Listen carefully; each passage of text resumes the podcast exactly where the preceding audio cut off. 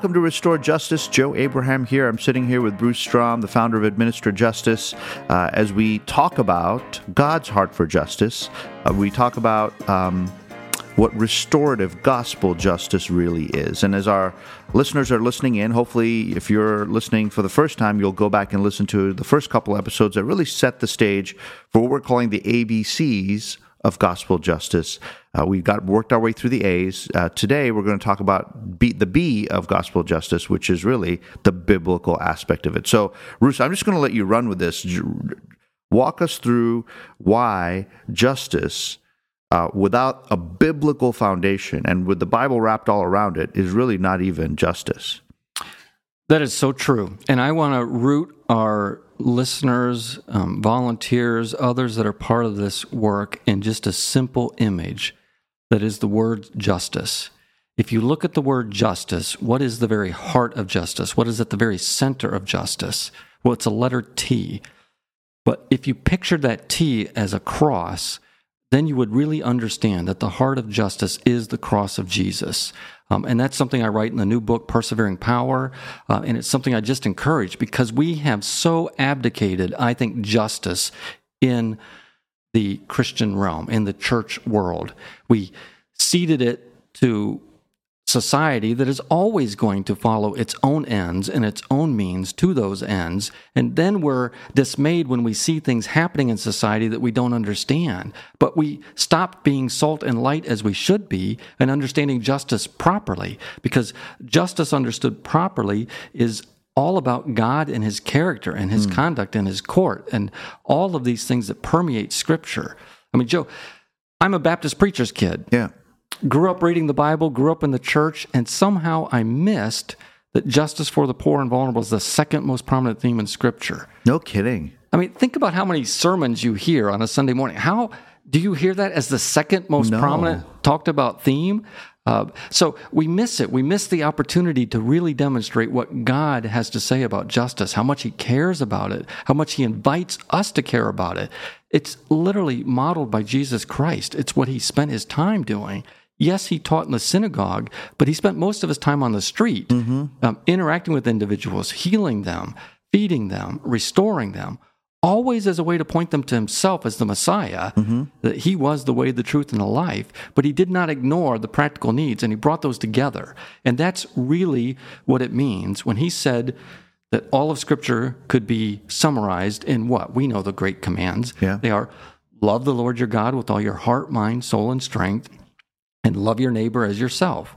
Well, loving God with all your heart, soul, mind, and strength is the gospel. That's that's truly understanding God's good news of salvation um, through Jesus.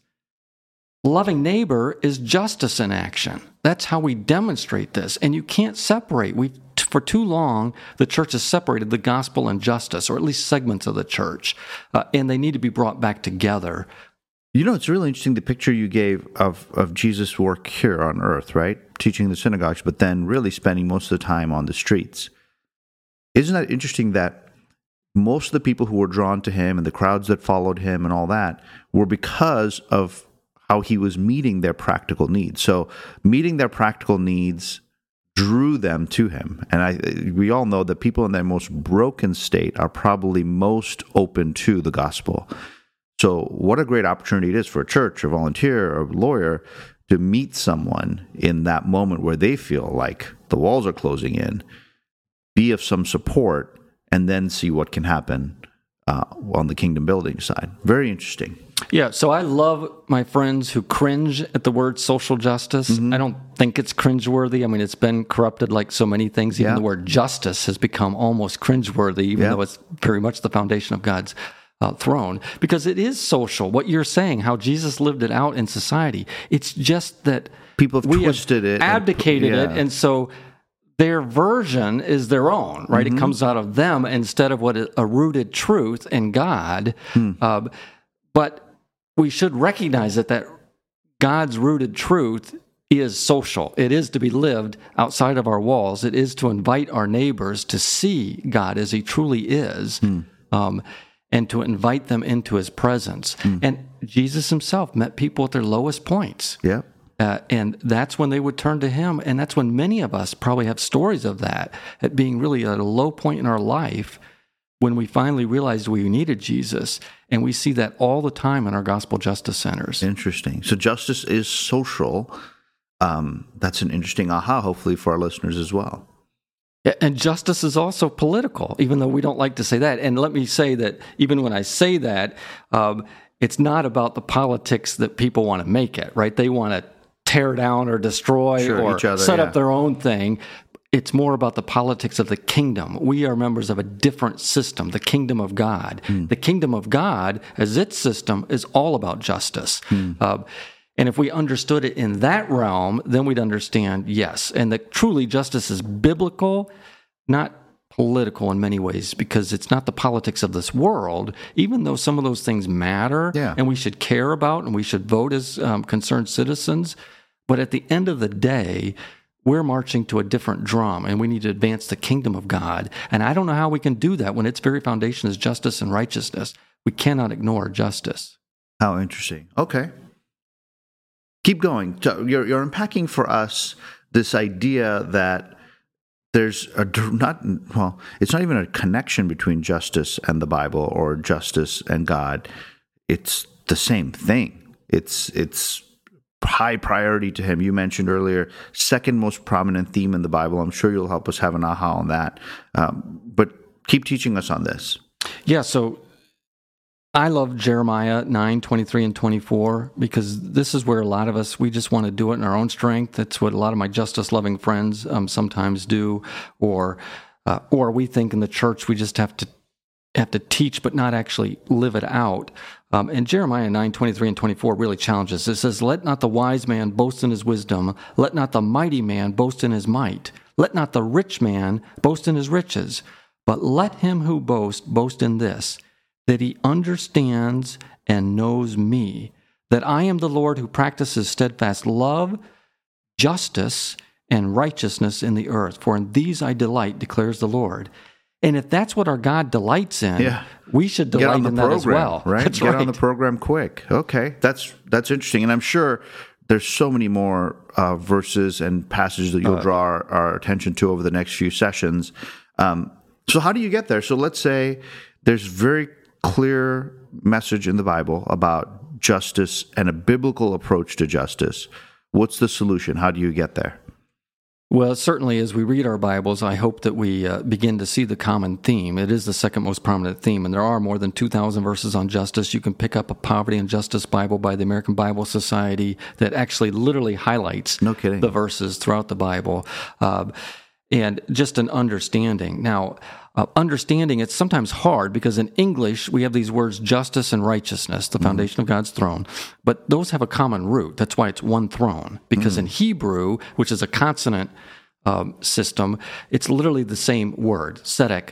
Uh, and when you fill it in, if you fill it in with an A, tzedek, then it's righteousness. If you fill it in with an E, tzedek, it's justice. And so, but they, they have the common, same common foundation that right living, righteousness with God is demonstrated through right actions toward others, justice. Oh, say that again. So, right living with God. Right is is righteousness, right? Yeah. That's rightness. Right action before others is is justice. which is an outflowing of the right living with. God. Right. And so those two things, and we see it all throughout Scripture. Uh, and if we just understood tzedek, which is, again, could be translated as, as righteousness or justice, and is in different places in the Bible, or mishpat, which is um, even more common, and it's kind of a balancing of scales. Oh, Uh, that's probably where that image comes from. and that's the image that you see throughout Scripture. Oh, hey, you, you're uh, you're un, you have unbalanced scales. You're Right. taking advantage of people. You're oppressing others, uh, and it's about righting that which is wrong, restoring what is broken, and that's kind of mishpat. Jews understand this better because their lawyers are even called mishpatim. Oh, so no kidding. A mishpatim is a Jewish lawyer because he's supposed to be about justice. like an administrator of justice. Yeah. An administrator of justice. Yeah, that's a that's a great word, um, and that's that's really I think the opportunity for lawyers to understand that when I talk to them is to understand God's heart in that justice that we are mishpatim, that we should be carrying out justice, not just law in its Interpretations, things, yeah. but true justice, which our verse for administer justice comes from Zechariah 7 9, which is administer true justice. Hmm. Show mercy and compassion to one another. Hmm. And that's an opportunity for lawyers to uh, live into that and to understand that too much is given, much is required. And lawyers certainly have been given much in this country. So, isn't that interesting? Because from a lawyer's perspective, let's say I went to law school and I graduated and I got, you know, went to the big firm to build my, rep, you know, my reputation and kind of build myself up.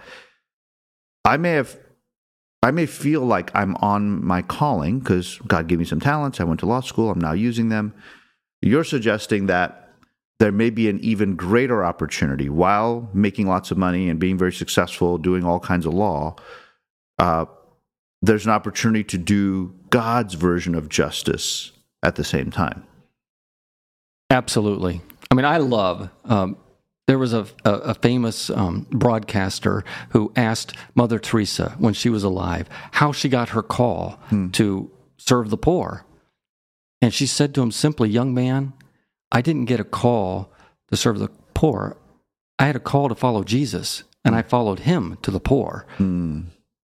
And that should be a call for every every person, but certainly for a lawyer who has a very unique gift to be able to follow Jesus into serving the poor, tithing just a portion of their time. It's not all. God doesn't God demands all of us, but he's he certainly wants us to earn a living, and there's nothing wrong with that. And there's certainly yeah. nothing wrong with making money. It's only if money becomes your God. But but a portion of that should be cheerfully and gladly given in the service of the vulnerable and the service of the poor. Because by definition, well, I guess yeah, I could say it. By definition, a lawyer doesn't get to serve the poor. Right by right, in, in I would say ninety five that way. yeah, ninety five percent of legal careers, I'm not serving the poor. I'm serving the opposite of the poor. So, where can I find a few extra hours a month to use those same talents to do gospel justice? Yeah, amen. And I, what I have loved seeing is the transformation that takes place in lawyers' lives as they live outside of themselves and they truly come alive because they are enslaved to a six minute clock, many of them. They literally track their time in tenths of an hour mm-hmm. to bill it out, and they have certain billable expectations placed upon them, and that can become a merciless master. But when you step outside of that, and now you're not worried about that time, and you can sit alongside um, a neighbor that has great needs and you can cut through all the clutter like lawyers can do, figure out what's legal, what's not legal, put together a plan around that which is legal for next steps, and give clarity out of the confusion and freedom from fear. It just, it's such a huge service for the individual you're sitting alongside, and they can't believe that you're taking your time. Hmm. But it transforms the lives of the lawyer as well. No and kidding. I, I love one of my lawyer friends in Arizona. Her name's Allison, and I, I she wrote to me um, just about this kind of transformation. We hear hmm. this from many, many lawyers, but Allison said, "Thank you for being the Lord's vessel." To bring me into this amazing opportunity to provide help and hope to the most vulnerable among us. I literally have spent every free moment immersed in all I can learn about gospel justice and the work of administered justice and its partners. My head and heart are spinning with all of this, as I was not seeking this opportunity, nor did I even know it existed. It feels so perfect for me, but I still can't believe it's happening. I'm not kidding when I said I didn't even know if there was another Christian attorney in America other than me. The timing of all this coming into my life is crazy perfect, freaky pool, cool, just trying to process it all. It's such a blessing to me that it's actually quite emotional for me after all I've been through as a single mom. My go to Bible scriptures for the past 10 years have been Genesis 50 20 and Romans 8 28. In my wildest dreams, I wouldn't think that a month before my daughter was turning 18, me wrapping up a long, hard road of single motherhood, wondering what was next for me, that the Lord would open up the door to my next chapter of life, where I would seamlessly walk from being the victim to the advocate, immediately giving purpose to my suffering before I even took a breath of the emptiness of empty nest life. It's just a mind blowing experience of the hand of God in my life. So this is not a scenario where she quit her job at a law firm or left her partnership to go do this stuff, right? Because sometimes right. I would think lawyers would think, or even even church people would think, well, I got to go stop what I'm doing to go do this mega full time thing. She's gainfully employed. She's got a great story that God's brought her through, and now she's going to be able to take what four or five hours a month Four hours a month. That's and right. invest it, and she's getting this kind of impact from it in her own life. Absolutely. Pretty cool. So, the ABCs of go- restorative gospel justice. We've talked through the A's. We've talked about the biblical side of this and why it's so important. In our next episodes, we'll get into the C's. We'll see you all soon.